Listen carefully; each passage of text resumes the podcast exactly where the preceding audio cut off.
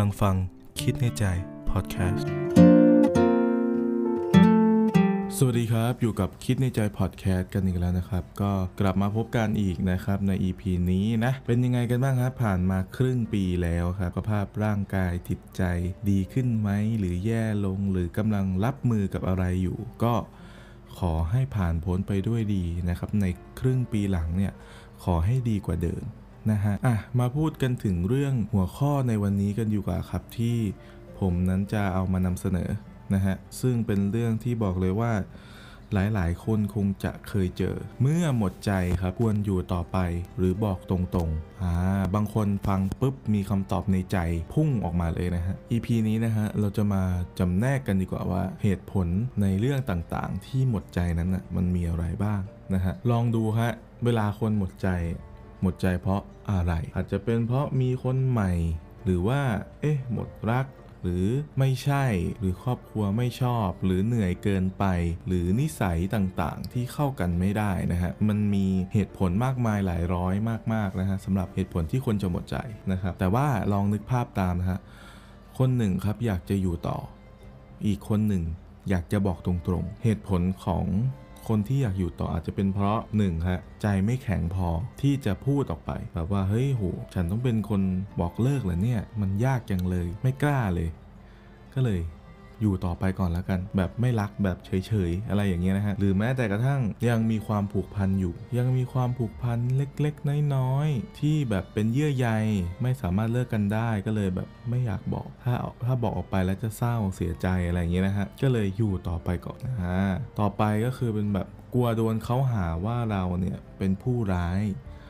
เราเนี่ยเป็นคนผิดที่บอกเลิกก่อนเนี่ยเราผิดแน่ๆนะก็เลยเป็นหนึ่งเหตุผลที่แบบอะ อยู่ต่อไปแล้วกันยังไม่บอกเลิกดีกว่านะถึงแม้ตัวจะหมดใจก็ตามนะครับ 4 ครับ ประเภทนี้ผมว่ามีอยู่จริง เช่น ห่วงครับ หมดใจต่อกันแล้ว แต่ว่ายังห่วงไม่อยากให้เขาไปเจอคนใหม่ ไม่อยากให้เขาไปเจอที่ที่ใหม่นะครับ ก็เลยเก็บเขาไว้ก่อน ไม่อยากให้เขาไปไหน ก็เลยไม่บอกออกไป นะครับเป็นอีกวิธีรั้งแบบแปลกๆ เหมือนกันนะ ต่อมาก็คือ อยากมีเราหรืออยากมีเขาไว้ข้างกายสแตนบายรอเสมอ เช่น เวลาเราอกหักเสียใจ ท้อหันไป ถ้าเรามีแฟนเรามีแฟนอยู่อ่าแต่ถ้าเราจะเลิกกับแฟนเนี่ยหันไปมันไม่มีใครไงก็อาจเป็นเหตุผลที่ที่เป็นไปได้ว่าเฮ้ยเก็บไว้ก่อนละกัน เวลาวันไหนไม่ไหวจริงๆ ก็มี ที่นั่งตรงนี้ไว้คุยกับเราอะไรประมาณนี้นั่นแหละครับ เหตุผลของคนที่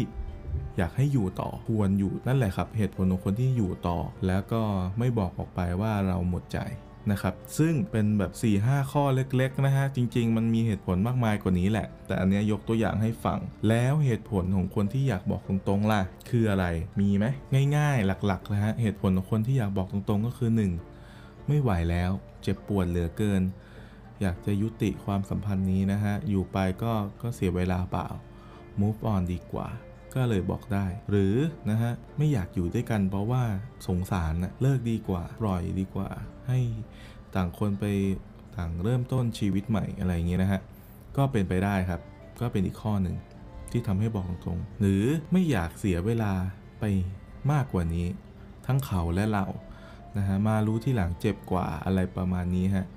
ก็เป็นเหตุผลที่ให้บอกเลยนะครับ หรือเจอคนใหม่แล้วอยากบอกและอยากไปและหมดใจและเจอคนใหม่แล้วก็เป็นไปได้ครับ เห็นไหมฮะว่ามันมีเหตุผลมากมายหลายอย่างนะฮะในการที่ในมุมของคนที่อยู่และคนที่อยากจะไป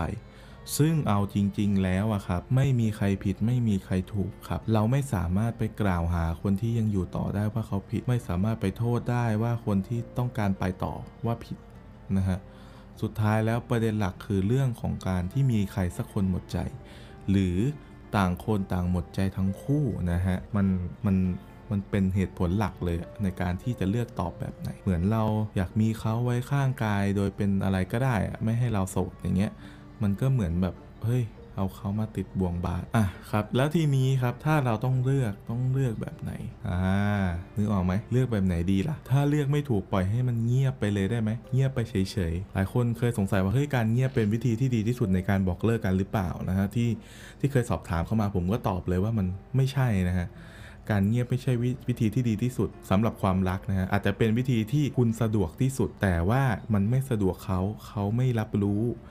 เขายังงงอยู่อาจจะใช้เวลามากกว่าเดือนหรือปีที่งงนะฮะเคยมีคนคนหนึงแบบมีแฟนอยู่แล้วแฟนหายไป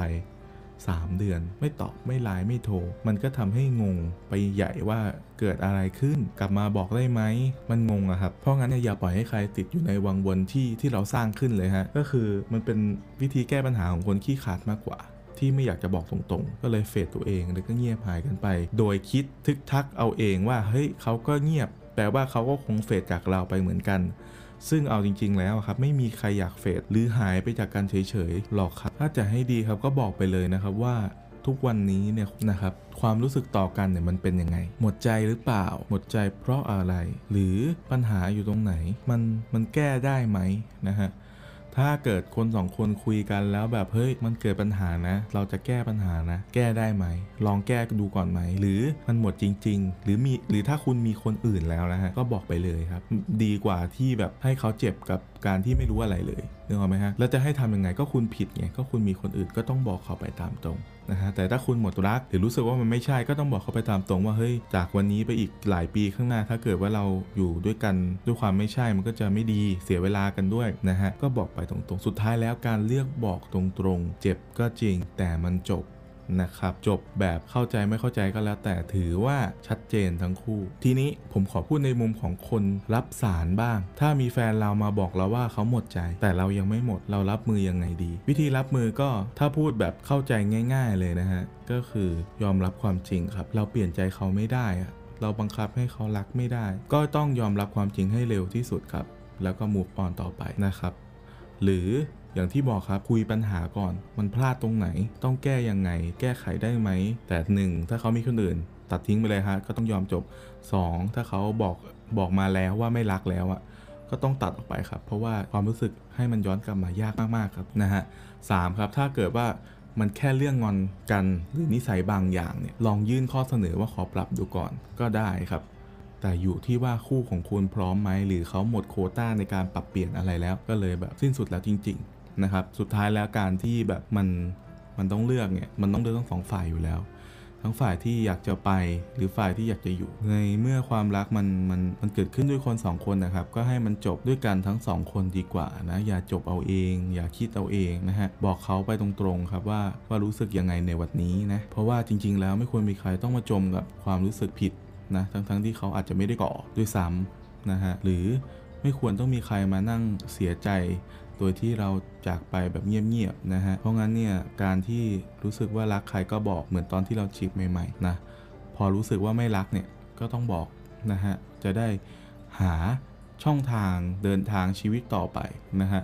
อาจจะเจอคนที่ใช่ในวันข้างหน้าของกันและกันก็ได้ครับ ดีกว่าต้องมานั่งจมเสียเวลาไปเป็นเดือนเป็นปีนะ โดยที่ไม่ได้เปิดใจให้ใครเข้ามานะครับประชากรที่จะเปิดใจก็ลดน้อยลงไปอีก อย่าให้เขาเป็นผู้ประสบภัยทางความรักที่แบบ